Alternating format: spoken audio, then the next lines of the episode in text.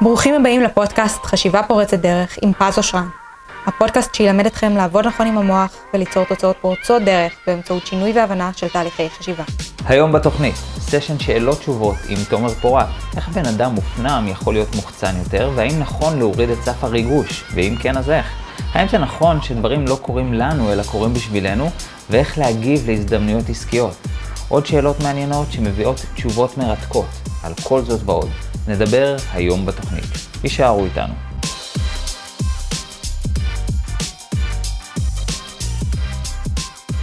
היי, חברים, מה שלומכם?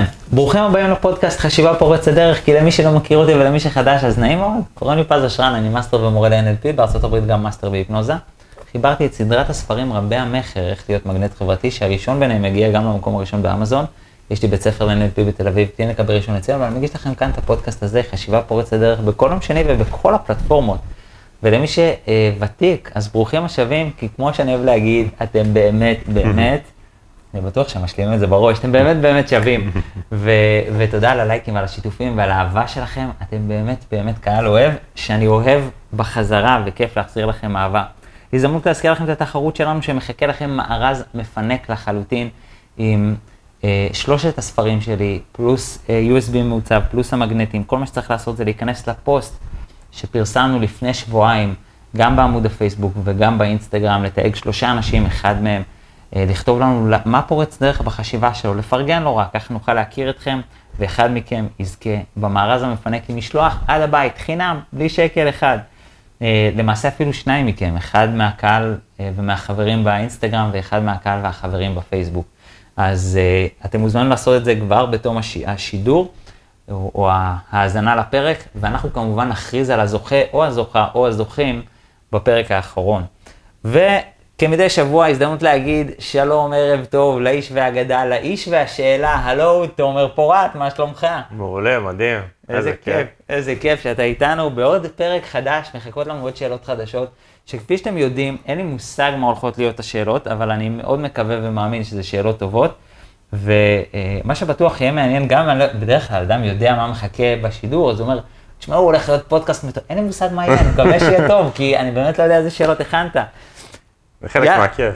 כן, זה אולי חלק מהכיף, אבל המאזינים לא יודעים יחד איתי, אז למעשה הם שותפים להרגשה שלי, זאת אומרת, תחשבו, היו צריכים לשאול אתכם את השאלות עכשיו, זה, אתם די שותפים לה, לה, להרגשה. יאללה, תומר, אז מה מחכה לנו היום? איזה שאלות? יאללה, אז בואו נתחיל. כן. תגיד, יש אנשים שמגדירים את עצמם בתור introvert, extrovert, כלומר כן. אה, מוחצנים ומופנמים. כן. מה היית אומר לבן אדם שמגדיר את עצמו introvert, כלומר מופנם, שרוצה להיות extrovert, מוחצן? כי ממש, אה, יש לי חבר שבא אליי ואמר לי, תשמע, אני רגיל להיות, כאילו, מגדיר את עצמו introvert, אני רגיל להיות עם עצמי, לבד, ככה וטוב לי, אבל אני רוצה להיות בחברת אנשים. אני הולך למסיבות, למקומות עם אנשים, כל מיני אירועים חברתיים, ומרגיש שאין, אין לי את האנרגיות אה, באמת להיות עם אנשים יותר מדי, ואני רוצה, אבל אין לי.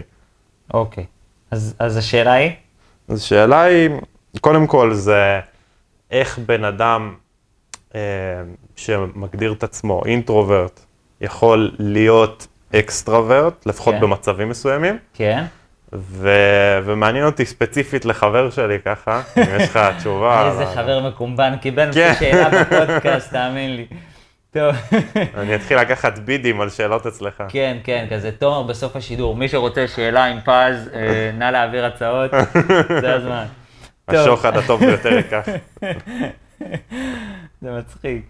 טוב, אה, אז, אז בוא נתחיל קודם כל כמה דברים שככה קפצו לי בשאלה שלך. זה שהוא מגדיר את עצמו. וזה בדיוק. מאוד מאוד חשוב, כי השאלה היא כמה הוא נעול על ההגדרה הזאת, mm-hmm. וחשוב שנבין שאדם לא חייב לשנות את ההגדרה, אלא להוסיף על ההגדרה. זאת אומרת, אנחנו טיפוסים דואליים, אנחנו לא תכונה אחת, אנחנו לא אמת אחת. אנחנו יכולים להיות אגב גם מופנמים וגם מוחצנים. אנחנו יכולים להיות אה, גם, אה, גם רגישים וגם חסינים. אנחנו יכולים להיות יותר מדבר אחד, ולכן הוא לא צריך לשנות את ההגדרה. הוא צריך להוסיף לה. זאת אומרת, הוא לא צריך לחשוב, אני רק מוחצן, mm-hmm. אלא אני יכול להיות מוחצן, ואני יכול להיות גם, אה, אה, סליחה, אני לא רק מופנם, אני יכול להיות מופנם, ואני יכול להיות גם מוחצן. בדיוק. זאת אומרת, לא להפוך את זה להגדרה, לריבוע כזה של זה אני, אלא לאפשרות שהיא לא מחייבת. היא יכולה להיות כזאת, אולי דומיננטית יותר, אבל זה לא אומר שאנחנו רק, רק כאלה. אני לא חושב שיש אדם שהוא רק משהו אחד. גם Mm. האדם הכי עקשן ימצא את עצמו רך ב, בסיטואציות מסוימות, גם האדם הכי רגיש ימצא את עצמו חזק בסיטואציות כלשהן. זאת אומרת, כל אדם ימצא את עצמו גם בהפך בסיטואציות אחרות. ולכן אנחנו אף פעם לא רק תכונה אחת, אנחנו כן יכולים להדוף את התכונה הנגדית, אם אנחנו נגדיר את עצמנו רק בתכונה אחת. זאת אומרת, אם הוא יגדיר את עצמו ברק אה, מופנם, אז הוא בעצם הודף את האפשרות שלו להיות מוחצן. ולכן זה מתחיל קודם כל בהגדרה, שלא יגדיר את עצמו רק כמופנם. אין בעיה, הוא יכול להיות מופנם וזה בסדר גמור. אגב, גם אני מגדיר את עצמי ה- באוטומט שלי או בטבעי שלי, אני מופנם.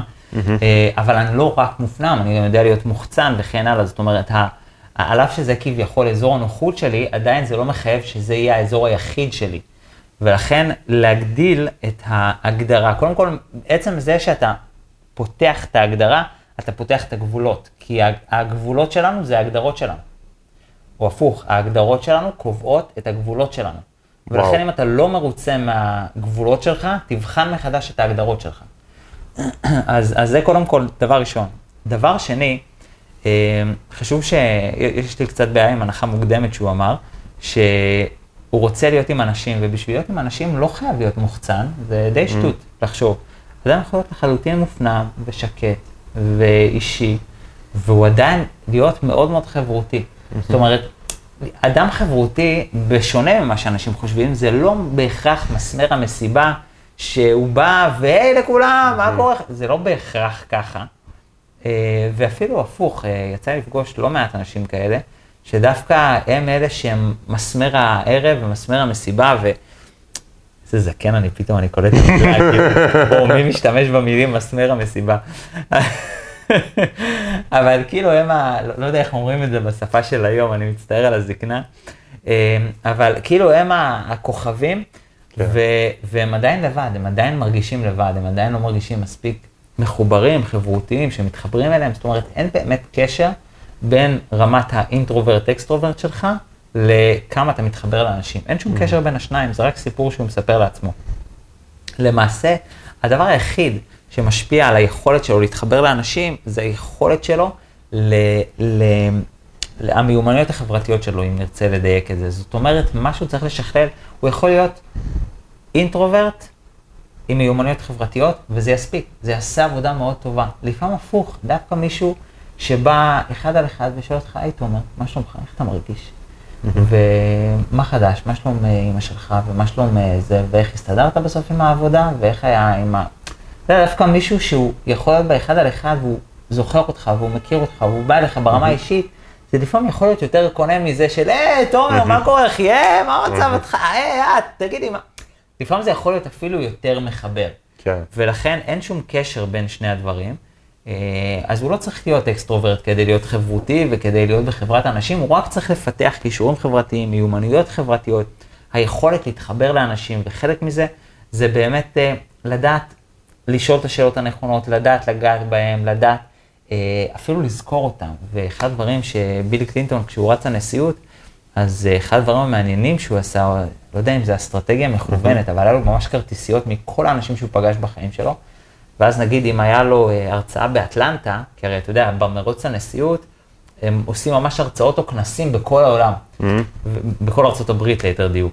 ואם נגיד היה לו אה, כנס באטלנטה, אז הוא ממש חיפש מי האנשים באטלנטה שהוא מכיר, ו- ואם, הוא- וכשהוא היה פוגש אותם, הוא יודע לזהות אותם.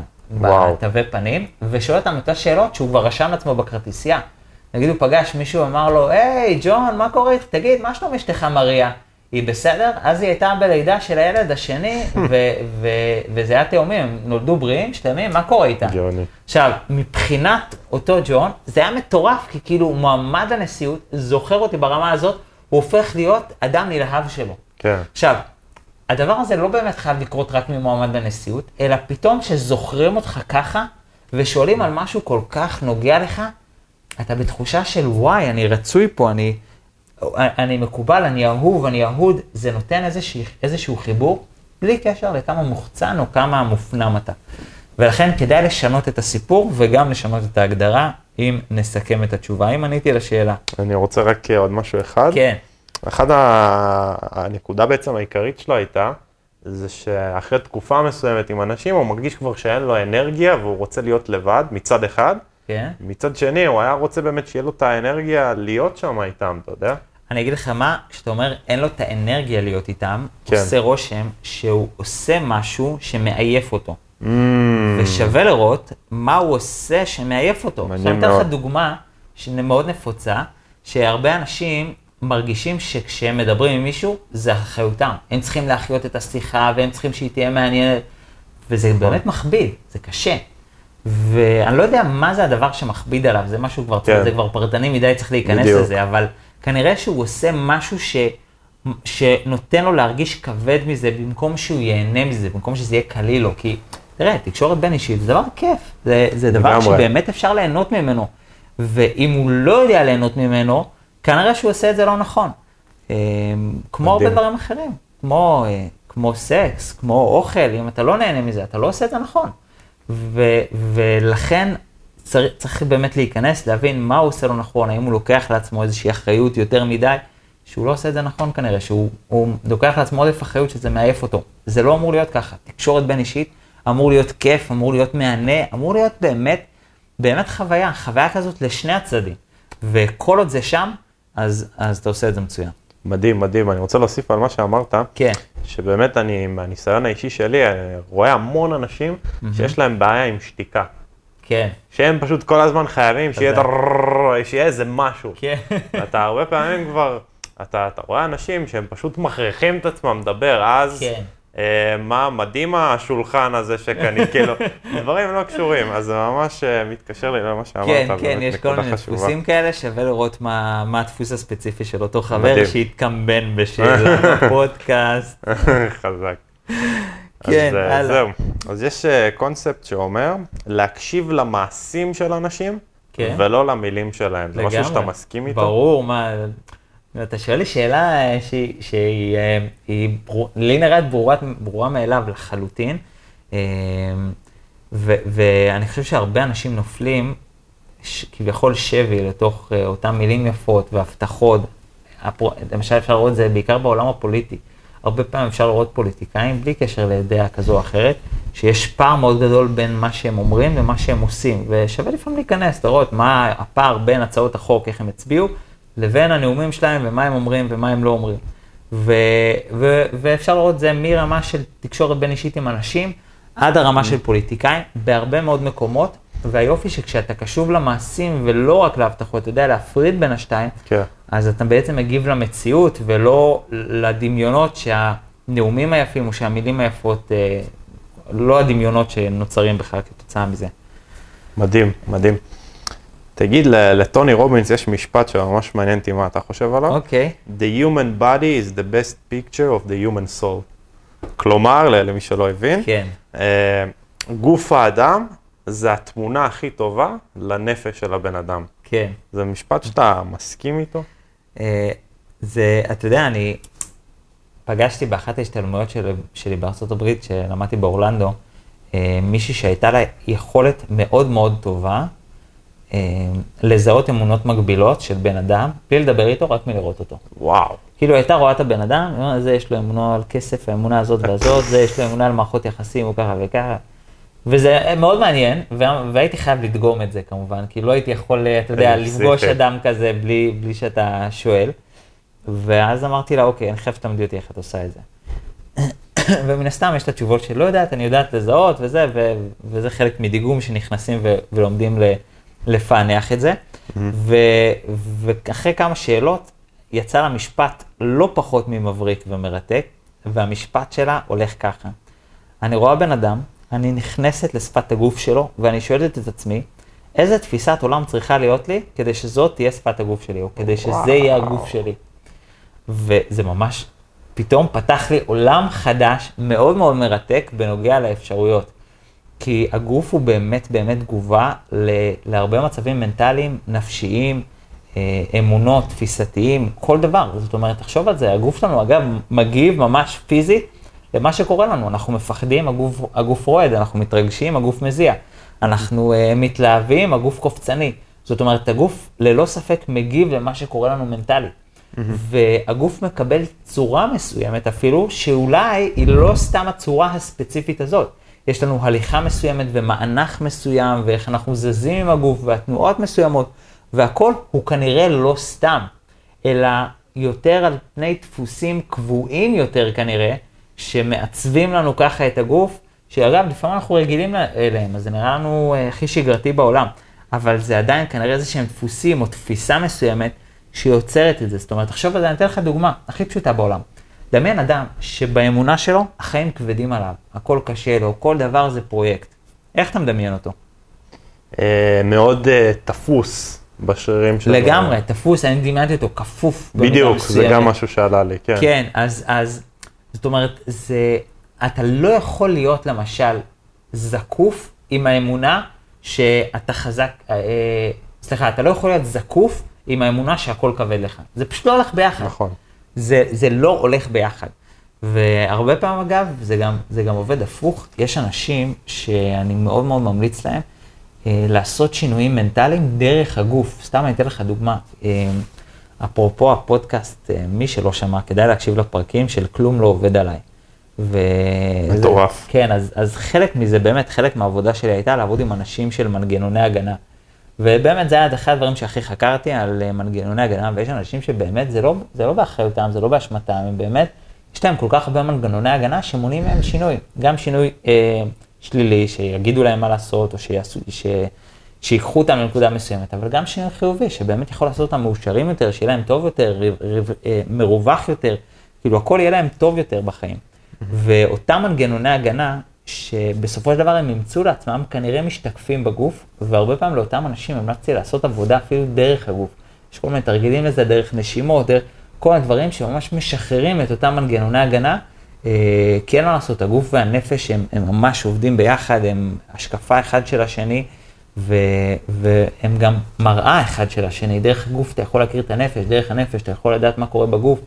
זאת אומרת, הם ממש מראה אחד של השני, ו, ולשני הכיוונים, זאת אומרת, הרבה פעמים גם נפש בריאה בגוף בריא. אתה שומר על הגוף שלך, אתה מרגיש טוב יותר, אתה מרגיש רענן יותר, אתה מרגיש צעיר יותר, נמרץ יותר, מלא יותר מוטיבציה. זאת אומרת, אחד משפיע על השני, ו... ולכן אה, משפט יפה, המשפט של טוני רובינס, בהחלט, בהחלט שווה להשקיע בגוף, לשים לב לגוף, ו... ואפילו יותר מזה, לזהות קצת גם מה הגוף מסמן לנו. לדעת להקשיב לגוף, כי הגוף באמת נותן לנו הרבה הרבה אינפורמציה. וואי, תשובה מדהימה. שאלה מדהימה. כן. תגיד פז, אה, בעידן של היום, אנחנו כל הזמן מוקפים בגירויים. כן. בין אם זה האנשים אה, אוכלים דברים עם סוכר, רואים מלא טלוויזיה, כן. פלאפון, משחקים, סיגריות, קפה, מה שזה לא יהיה. כן. כל הזמן גירויים, דופמין, דופמין, דופמין. כן. ואחד ה, הדברים שנהיו נורא טרנדים בזמן האחרון, משהו שנקרא dopamine detox. סבבה? זה ממש אה, כן. לעשות סוג של נקרא לזה צום מגירויים. כלומר, ממש לקחת תקופת זמן מסוימת, בדרך כלל זה 24 שעות, אוקיי. להיות בלי פלאפון, בלי שום דבר, רק אתה, מחברת וזהו. כן. זה משהו שאתה מכיר, יצא לך לעשות? אני אגיד לך משהו, אה, מה כן יצא לי ומה לא יצא לי, ובמה אני בעד ומה לא. אה, קודם כל, אף פעם לא יצא לי לעשות את ה dopamine detox. מעניין. דופמין זה ההורמון ש, של, של, אותו, של אותה התלהבות. כן. אה, זה איזשהו הורמון. ודטוקס הכוונה היא ניקוי. זאת אומרת, ניקוי מפני אותו הורמון, כי אנחנו באמת מוצפים בגירויים. בואו רק נבין את הבעיה ואז נבין מה כן. אה, שהרבה פעמים בגלל שאנחנו מוצפים בתוך כל הגירויים, אז סף הריגוש שלנו עולה, ואז צריך יותר כדי לרגש אותנו. בדיוק. ואני רואה את זה אגב הרבה פעמים באנשים שמחפשים זוגיות, תמיד רואים בסרטים, כאילו שהיא רואה אותו והוא רואה אותה ויש מוזיקה ברקע וניצוץ בעיניים, ווואי, הם יודעים, וכולם, כל הקהל יודע שהם בסוף התאהבו. כן. ובחיים זה לא תמיד ככה, אין אף אחד ששם פליי על מוזיקת רקע ואף ניצוץ שונה בעיניים. לשני הצדדים, זה אין איזה משהו כזה שונה. לא ראיתי בתל אביב זוג מתחבק ואנשים מוחאים כפיים. כן, או לא באמת, אה, אתה לא צריך לחכות שמישהו ייפול לה משהו כדי, אה, כדי למצוא את אהבת חייך וכן הלאה וכן כן. הלאה. ו, ומה שקורה שהרף ריגוש עולה. זאת אומרת, אני צריך יותר להשקיע כדי להתרגש, כדי שמשהו יעשה לי את זה, כדי שמשהו יזיז אותי וירגש אותי ויפעיל אותי. ואגב, גם לסרטים יש הרבה מאוד חלק אה, אינטגרלי בדבר הזה. יש חלק משמעותי, באמת חלק אה, נוראי אפילו. אנשים שמכורים, כן. יש אנשים, היו לי בקליניקה, אנשים שמכורים לטלנובלות, אנשים וואו, שמכורים לדרמה. ממש. והם מבחינתם, היה לנו ויכוח ולא היה דרמה, זה לא היה הגיוני, וזה פוגש אותם בזוגיות. וכאלה. ו, ולכן, אנחנו רוצים, באידיאל, זה להוריד את רף הריגוש, שאנחנו נדע להתרגש מהדברים הקטנים. מדהים. עכשיו, אני לא יודע להגיד לך אם הדופמין דטוקס עושה את העבודה, אני אף פעם לא ניסיתי את זה, כי יכול להיות, לא יודע, אני, אם אני מצייר לעצמי אדם כזה בראש, יכול להיות שהוא יעשה לעצמו את ה-24 שעות האלה, אבל עדיין לא יתרגש מהדברים הקטנים. Mm. אני באמת חושב שזה איזושהי מיומנות או אסטרטגיית חשיבה שאפשר ללמוד, שברגע שאדם מפתח אותה, שהוא לומד להתרגש גם מזה שאמרו לו תודה, וגם מחיוך קטן שנתנו לו, וגם אפילו מזה שמשהו קטן הצליח לו, וגם מאיזה ספר שהוא קרא, עמוד אחד שפתאום העלה לו איזה הבזק ורעיון, מרעיון שעולה לו אפילו, מכל דבר קטן שהוא מרגש אותו, הוא לא צריך את הדברים הגדולים, המסיביים, הגרנדיוזיים, כדי להרגיש ריגוש, ואז הוא לא במרדף אחריו. הרי מה זה המ... כל הלייקים? זה באמת מרדף. הרי אנשים שמסתכלים כל הזמן על הלייקים בפייסבוק, הם באמת במרדף אחרי התחושה הזאת. יש איזושהי התרוקנות מזה. כן. והאידיאל הוא להתחיל לחפש את אותו ריגוש מדברים קטנים, יומיומיים, פשוטים, תלויים בעצמך, שאתה לא תצטרך לחיות במרדף הזה. מדהים, מדהים. אני, אני רוצה לחזק את מה שאמרת. בדיוק השבוע ראיתי הרצאה של אה, דוקטור חיים שפירא. כמה הרצאות אתה רואה, אה, תומר, זה הרבה, מרשים. אני ממש, אה, איזה אני מרשים ממש אתה. אוהב. זהו, אני, אני בקושי רואה טלוויזיה, זה סוג של החלפתי את זה. כל הכבוד. כן. אז, זה אה, מודל להצלחה, שווה ללמוד מזה. כן. חזק, אז אחד הדברים באמת שהוא דיבר עליהם, זה הנושא של פליאה. מהמם. שבאמת, כמו שאתה אומר, שהוא מהדברים הכי קטנים, הוא פשוט אה, מלא פליאה והתרגשות וכיף. כן. זה באמת אחד החוקים ל- לשמחה בחיים. כן, כן. ודווקא מהדברים הקטנים, רוב האנשים מחפשים, מחכים לבום, מחכים כן. לדבר הגדול, אבל הפוך, תחשוב על זה, כמה דברים מדהימים יש לך ב- בשעה, לפעמים זה יכול להיות דברים ממש מדהימים. אה, אתה יודע, מסתכל על הרגע הזה, תשמע, אנחנו תחת קורת גג, נעים לנו, במזג אוויר נעים, איזה כיף זה, יש לנו ציוד להגיע להרבה אנשים. אדם נוסע באוטו, הוא בכלל נוסע, יכול להגיע מקום למקום. זה דבר מדהים בפני עצמו, כאילו התרגלנו לזה שאנחנו בקלות מגיעים אה, כמה קילומטרים, אבל פעם היו צריכים לעשות, פעם היו בגמלים או משהו, כן. אני לא יודע מה. אה, אבל, אבל זה, זה דברים שבאמת אפשר, איזה כיף שאפשר להגיע בקלות ממקום למקום, איזה כיף זה שבהודעה אני יכול אה, לשלוח וזה מגיע לאדם, איזה כיף כן. זה שאני יכול אה, לקרוא ספר ולדמיין. כאילו יש כל כך הרבה דברים מדהימים שאפשר באמת להתרגש מהם, שקצת שכחנו אותם או זנחנו אותם. כן. אני אזרוק דבר אחרון על זה. יאללה. שזה באמת קטע בדור הזה של הכל בלחיצת כפתור. כן. אני לוחץ על כפתור, אה, מכונה עושה לי את הכביסה. אני לוחץ על כפתור, כן. אה, מגיע לי פתאום אוכל הביתה. נכון. אני לוחץ על כפתור, ככה קורה, ככה קורה, ככה קורה. ואני זוכר ש... שראיתי גם מישהו מדבר על זה, שתדמיין מצב שהיית לוחץ על כפתור, וכל מה שהיית רוצה היה קורה. אתה לוחץ על כפתור, יש לך שק עם מיליון דולר בסלון, אתה לוחץ על כפתור, אה, לא יודע מה, עשר דוגמניות יש לך בסלון, מה שאתה רוצה. אוקיי. היית נהנה מזה יום, יומיים, שבוע, שבועיים, אחרי שבועיים היית ממצה כל עניין בחיים. וזה זה באמת הקטע של אה, הרבה פעמים... אה, אני רוצה רגע לקחת את מה שאתה אומר ולחדד אותו. איזה כיף, איזה כיף, זה לא נגמר. כן, זה לא נגמר, אנחנו לא צריכים שאלות, אנחנו צריכים ככה דו-שיח שמפריע אחד את השני. אני אגיד לך משהו. מה שאתה אומר יכול להתפרש לאחד מהשתיים, או לאמונה מגבילה או למשהו מאוד מקדם. בוא נתחיל להבין רק מה, מה האמונה המגבילה שיכולה להיווצר. וואי, זה מושג מתקדם. אמונה מגבילה זה בעצם תפיסה כלשהי שעלולה להגביל אותנו בחיים. אה, איפה האמונה המגבילה שיכולה להיווצר מזה? כי הרבה פעמים פגשתי אנשים שמפחדים להציב מטרות ולהגיע לאן שהם רוצים, כי אומרים, כי אז אני אכנס לדיכאון, יהיה לי כל מה שאני רוצה, ואז מה? ואז מה? ואז מה? כאילו זהו, אני כבר אכנס לדיכאון, ולכן עדיף לי לא להשיג את מה שאני רוצה, שזה תמיד יישאר בגדר אה, מטרה... אה, פנטזיה. כן, פנטזיה, אז אני, אני לא אתקדם. שזה אגב לא נכון, כי יש איזשהו תיאבון כזה שגדל, שאתה מגיע למשהו, אתה רוצה, אתה כבר נפתח אה, אופק חדש. כמו שלא יודע מה, אתה, אתה יודע, כל אחד רואה מה האופק שהוא יכול להגיע, אתה מגיע לאופק, זה לא שסוף העולם ואתה נופל. פתאום יש אופק חדש, אתה מגיע לשם, אופק חדש. זאת אומרת, כל פעם אתה רואה, הנקודה הכי רחוקה שאתה מצליח לראות היא הרבה יותר רחוקה ממה שראית קודם לכן. כן. ו... ולכן גם מה שאתה רוצה, הוא הופך להיות מדויק יותר ונכון יותר ככל שאתה מתקדם. לכן, יש אנשים לוקחים את זה למקום שבו אני לא רוצה לרצות יותר, ו... או אני מפחד להשיג את מה שאני רוצה, וזה לא נכון. איפה הדבר הזה כן מקדם, ו... וחשוב שנהיה מדויקים עם הדבר הזה, כי למעשה זה כן קורה מדברים שאני קורא להם דברים חיצוניים.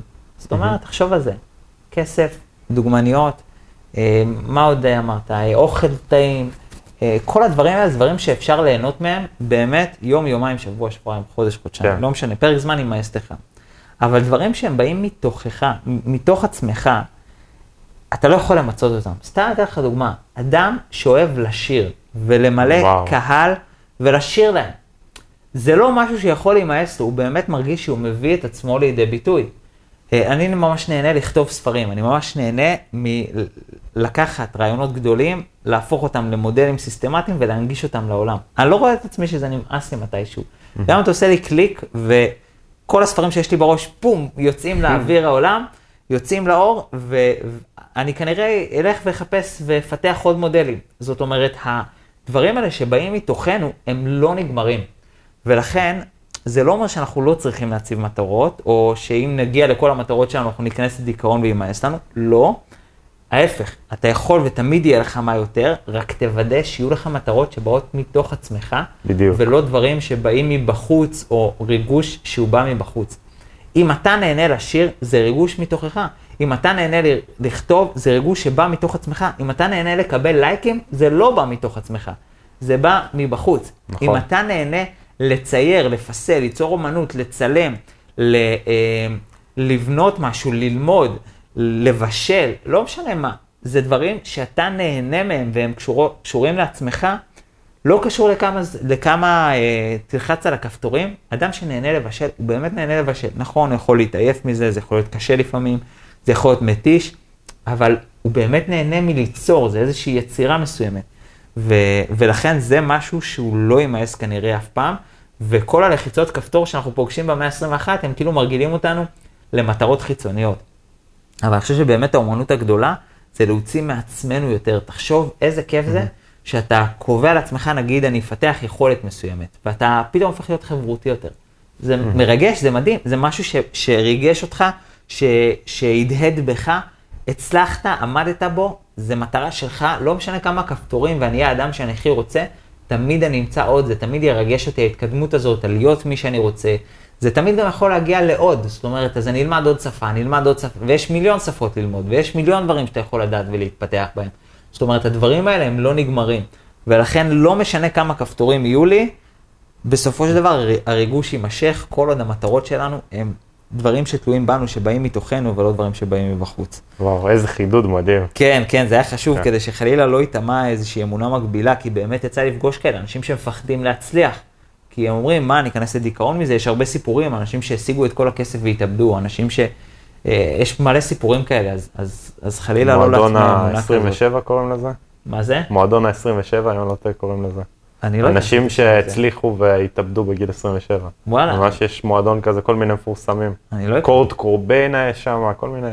לא, לא הכרתי את, השם הזה. קטע, לא, זה כן. חדש לי, זה חדש כן. לי. אה, יש לי עוד ציטוט של טוני רובינס, כן. הוא מככב היום. כן, לא- לא ממש. מככב. ראית איזה הרצאה שלו, הוצאת ציטוטים נראה לי. כן. יש משפט של טוני רובינס, It כן. doesn't happen to you, it happens for you. כן. למי וואי, שלא זה יודע. רוחני כבר, אתה מכניס אותי. כן, שדברים לא קורים לך, הם קורים בשבילך. כן. והשאלה שלי, זה, אתה יודע, בסיטואציות שאתה שופ... תופס את עצמך ריאקטיבי, אה, אפשר להגיד מתקרבן, אה, כן. כל מיני דברים כאלה. איך אתה עושה את הרפריים הזה? שנייה. קודם כל, שני הדברים לא סותרים, בוא נעשה רגע סדר בהם. אמ, כי אגב, גם אם אני, בוא נניח, מתקרבן זה state, בסדר? זה state מסוים, וזה state שמניח שבאמת אה, אני קורבן של הנסיבות ואין לי שליטה, וזה state. כן. אדם יכול למצוא שליטה בחוסר שליטה, אדם יכול למצוא מה בשליטתו. זה state מסוים, אין לזה שום קשר. בין זה לאמונה שדברים קורים בשבילך, יש כבר פער גדול. אגב, ההבדל בין אופטימי לפסימי זה רק איך הם רואים את המציאות, אבל בשני המקרים, לצורך העניין, המציאות קורית להם. זאת אומרת, קורבן זה הדברים קורים לרעתו, ו- ואופטימי זה כאילו הדברים קורים בשבילו, אבל אין לזה קשר לריאקטיבי, כי ריאקטיבי מניח שהדברים, אין לזה קשר לפרואקטיבי. כי פרואקטיבי לא מניח שהדברים קורים לו, מניח שהוא זה שמפעיל את הגלגלים, דברים תלויים בו, והוא זה שמפעיל את הדברים. לא, זה לא שדברים קרו לי, זה דברים שאני יצרתי, במודע או לא במודע, לא רלוונטי, מבין. אבל, אבל אני יצרתי את זה, זה רק דיוק קטן. הבנתי. עכשיו בנוגע לשאלה שלך, איך עושים את השינוי, את הטוויסט הזה, אה, לא תמיד יודעים לעשות את זה באותו רגע, זאת אומרת, בסופו של דבר, אנחנו יודעים אם דברים הם לטובה או לרעה, רק מה שנקרא בסוף הסרט. זה כן. כמו הסרטים האלה, שמישהו מקבל איזה סכין, ואומר, אין לי מה לעשות עם זה, טוב, חבל לזרוק את זה, בוא נשים את זה בתיק, ואז הוא נקלע לאיזה, אה, לאיזה קרב מכות, וואי, יש לי סכין, אני אהרוג את ה... כאילו, אנחנו יודעים שדברים לטובתנו רק בסוף הסרט. כן. אנחנו לא תמיד יודעים את זה במהלך הסרט. ו- ו- ואם אם נחשוב על זה, החיים שלנו הם כמו של סרט, הם כמו סרט, הם סרט של 100, 120 שנה, לא משנה כמה זמן.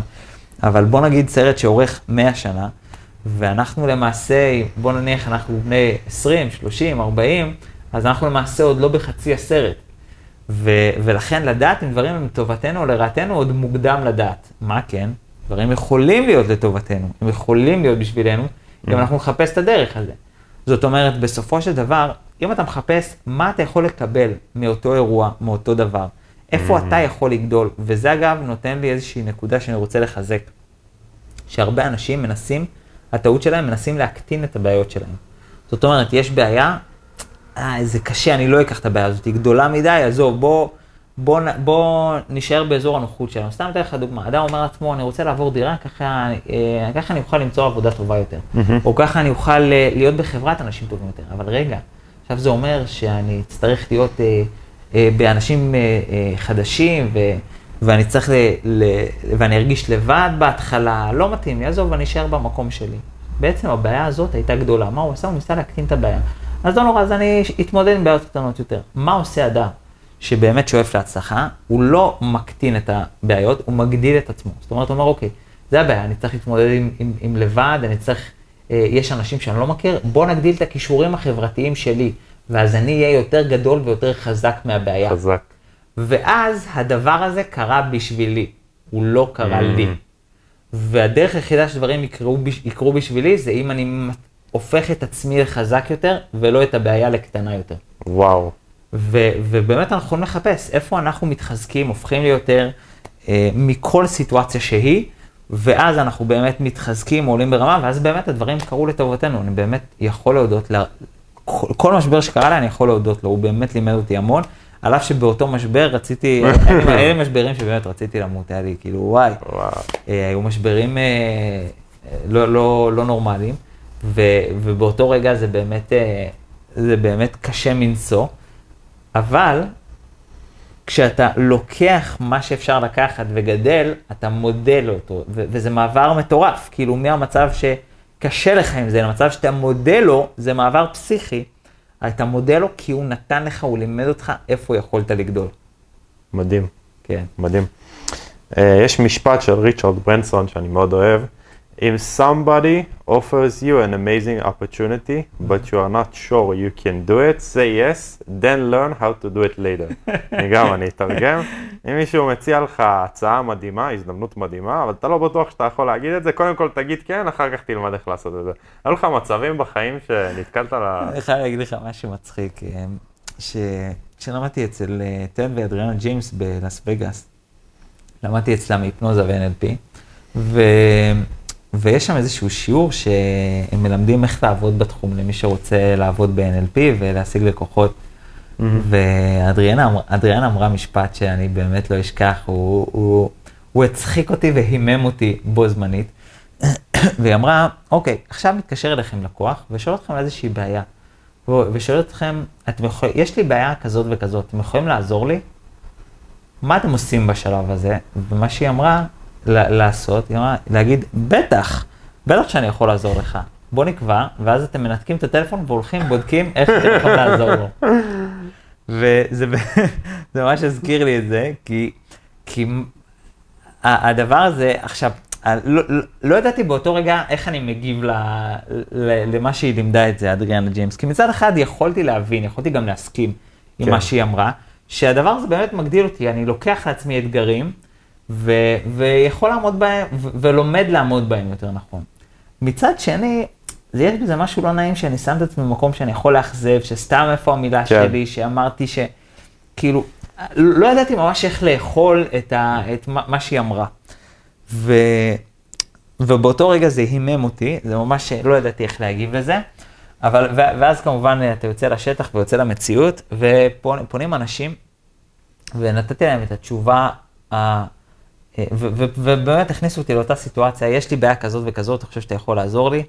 והחלטתי לא לאמץ אחד לאחד את התשובה של אדריאנה ג'יימס, Mm. אלא להגיד לה, אה, אלא להגיד תשובה מאוד מאוד דומה.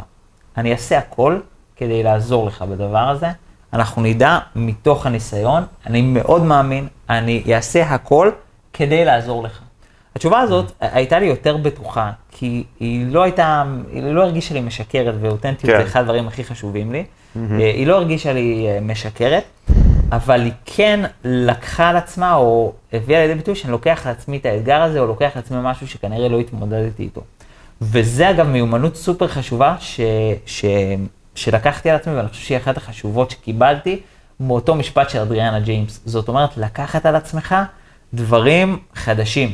דברים שאולי אתה לא תמיד יודע באותו רגע. אתה יכול לברר, אתה חושב שאפשר לברר, אתה חושב שאפשר להגיע לשם. קח על עצמך אתגרים חדשים. בכללי, זה טוב שיהיה לך אתגרים, זה טוב שיהיה לך... לא יודע איך אני עושה את זה, אבל אני מאמין שזה אפשר. בוא נלך, בוא נקפוץ על זה, בוא נלך ונעשה על זה. והיופי ש, שיש דברים שאתה לומד רק מתוך ניסיון. יכול ללמד אותך מכאן עד הודעה חדשה, אה, מה היה הטעם של תפוח. אבל עד שלא נתת ביס בתפוח, אתה כנראה לא תדע מה הטעם. כן. ויש למידה מאוד מאוד טובה מעצם הניסיון, ולכן כשאתה אומר כן, אתה בעצם מסכים לחוויה הזאת. החוויה הזאת. יכולה להיות גם חיובית, של הצלחתי, התקדמתי, וגם שלילית. יכול להיות, אתה לומד לחוות אכזבה, אתה יכול, אתה לומד אה, לחוות לא הצלחתי, אתה יכול לחוות כל מיני רגשות, וכשאתה אומר כן, למה אתה בעצם אומר כן? אתה אומר כן לחוויה שאותו אירוע בא ללמד אותך, להתפתחות וללמידה וואו. שאותו אירוע בא לתת לך. בדיוק. ולזה אתה אומר כן. עכשיו, האם שווה להגיד כן בדרך כלל? כן. קח לך חוויה חדשה, תגדיל את היכולת הכלה שלך, קח לך למידות חדשות וקח לך התפתחות חדשה. לרוב שווה להגיד כן. מן הסתם שווה גם לדעת למה להגיד לא, אבל זה כבר אה, משהו אחר. זהו, אני. אני אתן את הצד השני של המטבע כן. בדיוק. שזה זה אחד הדברים שמלמדים אה, אנשי עסקים ב scaling מאוד גבוה, כן, שאתה צריך לדעת אה, לשמור על, ה, על הזמן שלך. זאת אומרת, אני נכון. אתן דוגמה, אני בטוח שלך זה קורה. כן, אה, שנגיד לך יש את הקורסים שלך, את הפודקאסטים שלך, כל מיני דברים שאתה עושה, ובן אדם X מציע לך משהו, בן אדם Y מציע לך משהו, בן כן. אדם Z מציע לך משהו. אם היית אומר כן, כן, כן, כן, כן, לא היה לך פוקוס על שום דבר. נכון. כי היית פשוט everywhere. אז אה, זה גם משהו שחשוב אה, לזכור, של תעדוף, איפה אני שם את הזמן שלי, איפה אני שם את הפוקוס שלי. אז רגע, זהו, זה מה שחשוב לזכור, שזה באמת משנה איפה אתה, ולא סתם אגב, שמחתי שציינת אנשי עסקים בכירים, כי אנשי עסקים בכירים יש להם הרבה הצעות, הרבה אפשרויות. נכון. לצורך העניין, אני אתן לך דוגמה, אני כשאני התחלתי ב-NLP, אני עבדתי באמת בסכומים מגוחכים לחלוטין, אה, בשביל לצבור ניסיון. בחלק היו הצלחות, בחלק לא, אבל באמת למדתי מכל מקרה כזה, ואני יכול להודות לכל מקרה כזה. ו, ובסופו של דבר, היום כנראה לא בטוח שהייתי עובד באותם סכומים, אה, מסיבה מאוד פשוטה, כי היום יש לי הרבה יותר אפשרויות. זאת אומרת, בהתחלה אין לך הרבה אפשרויות, אז תגיד כן להכל, כי זה עדיף לך, אם אתה צריך לבחור את האפשרות הזאת או כלום, אז תגיד.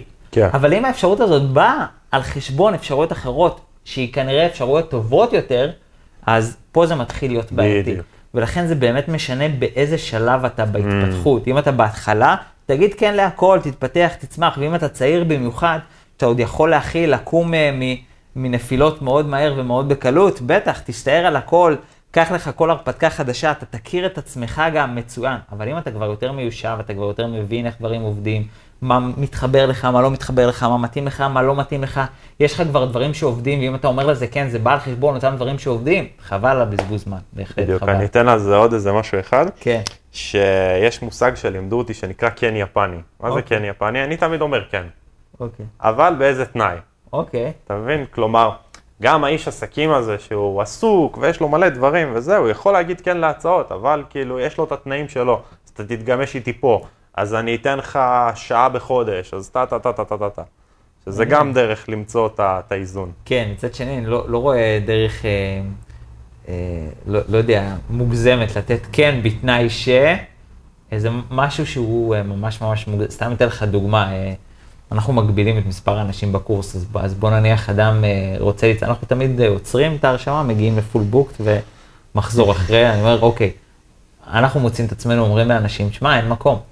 זה, בוא נניח הייתי לוקח את העצה, אומר, כן, בתנאי שתמצא כיתה גדולה יותר, לא יודע, כאילו איזה... לא, כן, במחזור הבא. אה, אוקיי, אוקיי. הבנת? זה בתנאים שלי, אתה מבין? הבנתי, אה, אוקיי, אוקיי. יפה, מעניין, חידוד מעניין. זאת אומרת, כן. למצוא את האיפה כן. אוקיי. בדיוק, בדיוק. אז, אז אני יכול לקבל את זה. כן, עוד עשר שנים. כאילו, יש את עוד ההתראה. עשר שנים. מה, בא לך לשטוף כלים? כן, בעוד עשר שנים, בתנאים שלי. כזה. בדיוק. יאללה, תן לנו שאלה אחרונה. יאללה, שאלה אחרונה. אה, זה באמת משהו שיוצא לי לראות יותר ויותר, כי NLP באמת נהיה אה, מקצוע שהוא, נקרא לזה, נהיה יותר ויותר מיינסטרימי, מיינסטרימי, יותר ויותר כן. אנשים לומדים את זה, מכירים את זה. הרבה אנשים אה, שואלים על האם כדאי ללמוד את זה, האם כדאי לעשות טיפולים בזה. ואחת השאלות שאני שומע הכי הרבה זה, למה שאני לא הולך לפסיכולוג, לכל מיני טיפולים אלטרנטיביים?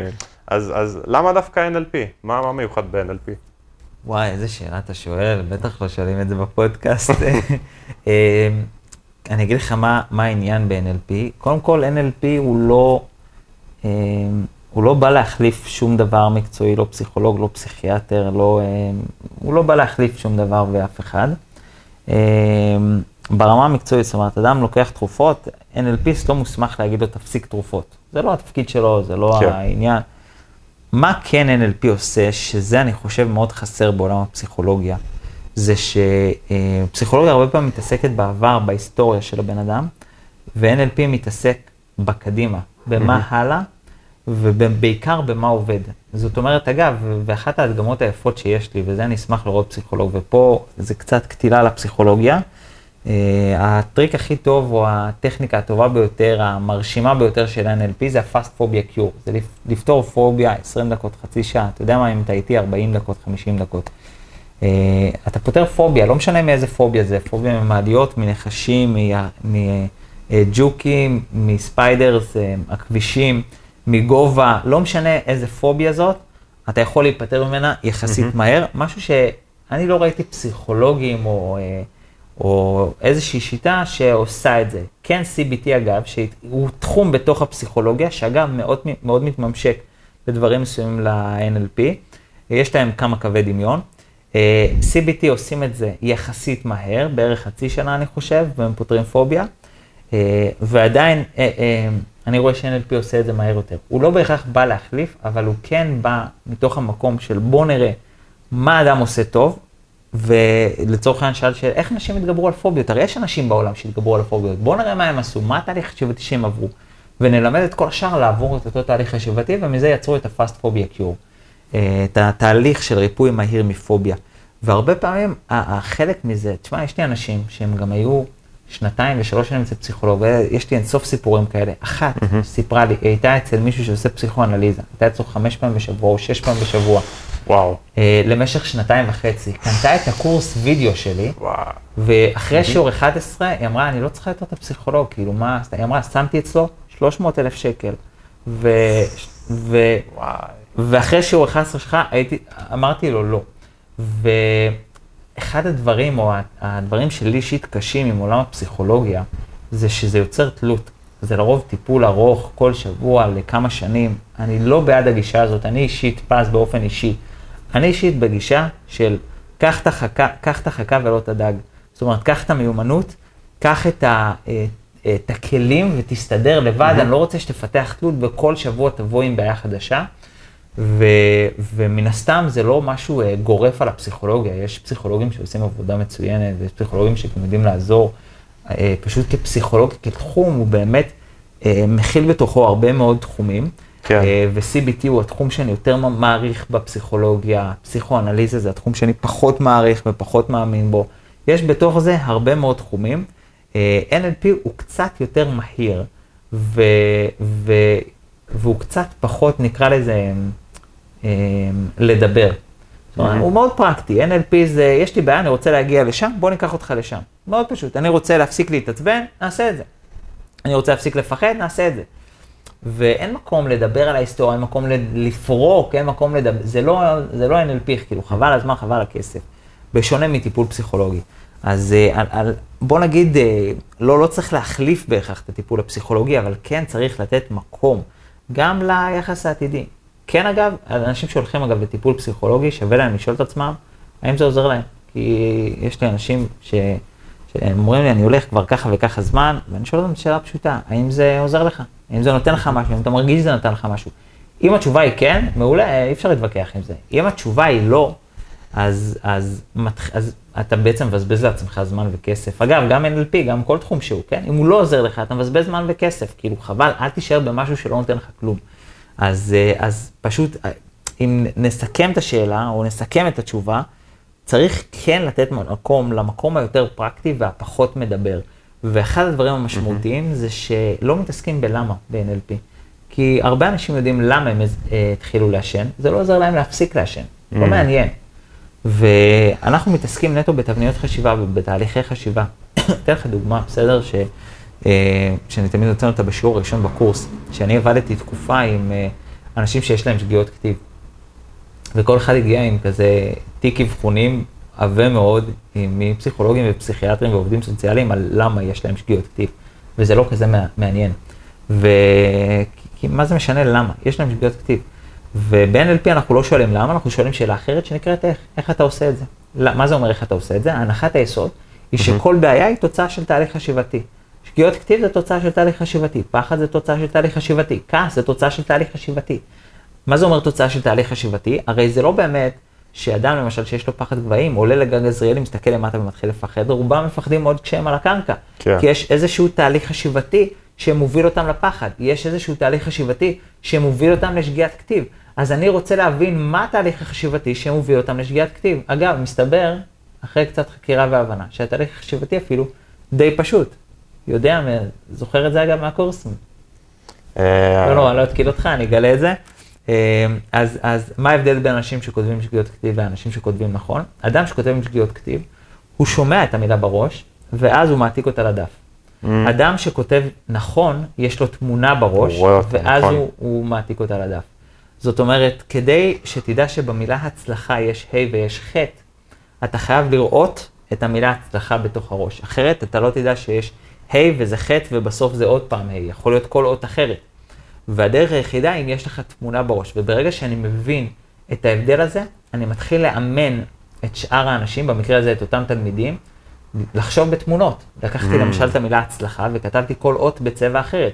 ה' באדום, צדיק בצהוב, ל' בירוק, ח'. ומחקתי. ואז שאלתי אותם, תגידו, במילה הצלחה, אתם זוכרים איזה צבע הייתה עוד צדיק? עכשיו, כדי לענות לי על זה, מה הם חייבים לעשות? חייבים להיזכר בתמונה שכתבתי. בדיוק. ואז הם בעצם העלו את התמונה בתוך הראש, אמרו לי, בטח, זה היה צהוב. מעולה, אתם גם זוכרים איך כותבים את זה, ופתאום כתבו את זה נכון. ככה עברתי איתם תמונה ועוד תמונה ועוד תמונה ועוד תמונה, עד שהמוח למד לזכור בתמונות. הנושא הזה של מילים הפכו להיות תמונות בתוך הראש, ו, ופתאום זה כבר לא בעיה, אין יותר שגיאות כתיב. ולא צריך להתעסק במקרה הזה בלמה יש להם שגיאות כתיב, לא צריך להתעסק ב, אה, בהיסטוריה של ה... זה לא מעניין, כי אף פעם אף אחד לא לימד אותם איך כותבים נכון. כי נראה להם שפשוט זה ככה, הם נולדו ככה. ולא תמיד צריך לחפש הסברים, לא צריך להתעסק בלמה או בהיסטוריה או בלפרוק משהו. לפעמים זה פשוט להבין מה התהליך החשיבתי שמוביל לבעיה, כי הנחת היסוד שלנו זה שכל בעיה היא תוצאה של תהליך חשיבתי. ברגע שאתה מבין את התהליך החשיבתי שמוביל לאותו בעיה, או הפוך, התהליך החשיבתי שמוביל לתוצאה טובה, אתה יודע ללמד את האדם, את התת-המודע גם של הבן אדם, כדי שזה יהיה לו אוטומטי, לפעול באופן חדש ולהשיג תוצאה חדשה. עניתי על השאלה? מדהים, מדהים. כן, טוב. זה היה קצת מורכב, זה בדרך כלל מה שאני מתייחס אליו בקורסים, אבל uh, נראה לי יש לנו uh, קהל אינטליגנט, אז הוא, uh, uh, אז הוא יכול uh, להכיל תשובה כזאת. חבר'ה, תודה רבה רבה לכם על ההאזנה. תומר, תודה לך על השאלות. שאתה מלווה אותנו. תודה לך על התשובות. תודה עונה כולו שלי. מזכיר לכם את התחרות שלנו, שאתם מוזמנים להיכנס לפוסט, לתייג שלושה אנשים, חפשו את הפוסט הזה גם בעמוד האינסטגרם וגם אה, בעמוד הפייסבוק שלנו, ומי שרוצה להצטרף לקורס, יש לנו קורס מטורף בכל קנה מידה, הוא באמת ייקח, ייקח אתכם לרמות הגבוהות ביותר של מה שאתם יכולים לעשות עם המוח שלכם ועם החיים שלכם. באמת, משהו שמשקיעים בו פעם אחת ונהנים ממנו לכל החיים. תודה לכם על ההקשבה, חברים. אנחנו ניפגש כאן גם בשבוע הבא, יום שני, חשיבה פורצת דרך בכל הפלטפורמות. שיהיה לכם המשך שבוע מצוין, ביי בינתיים. תודה שהאזנתם לחשיבה פורצת דרך עם פז אושרן. ניפגש גם בשבוע הבא, ביום שני, בכל הפלטפורמות. בינתיים, אתם מוזמנים ליהנות מכל התכנים שכבר פרסמנו בערוץ היוטיוב או מהספרים שיצאו לאור. כדי ליצור איתנו קשר, תוכלו למצוא את פרטי ההתקשרות מתחת לכל סרטון ביוטיוב או באתר pazosran.co.il.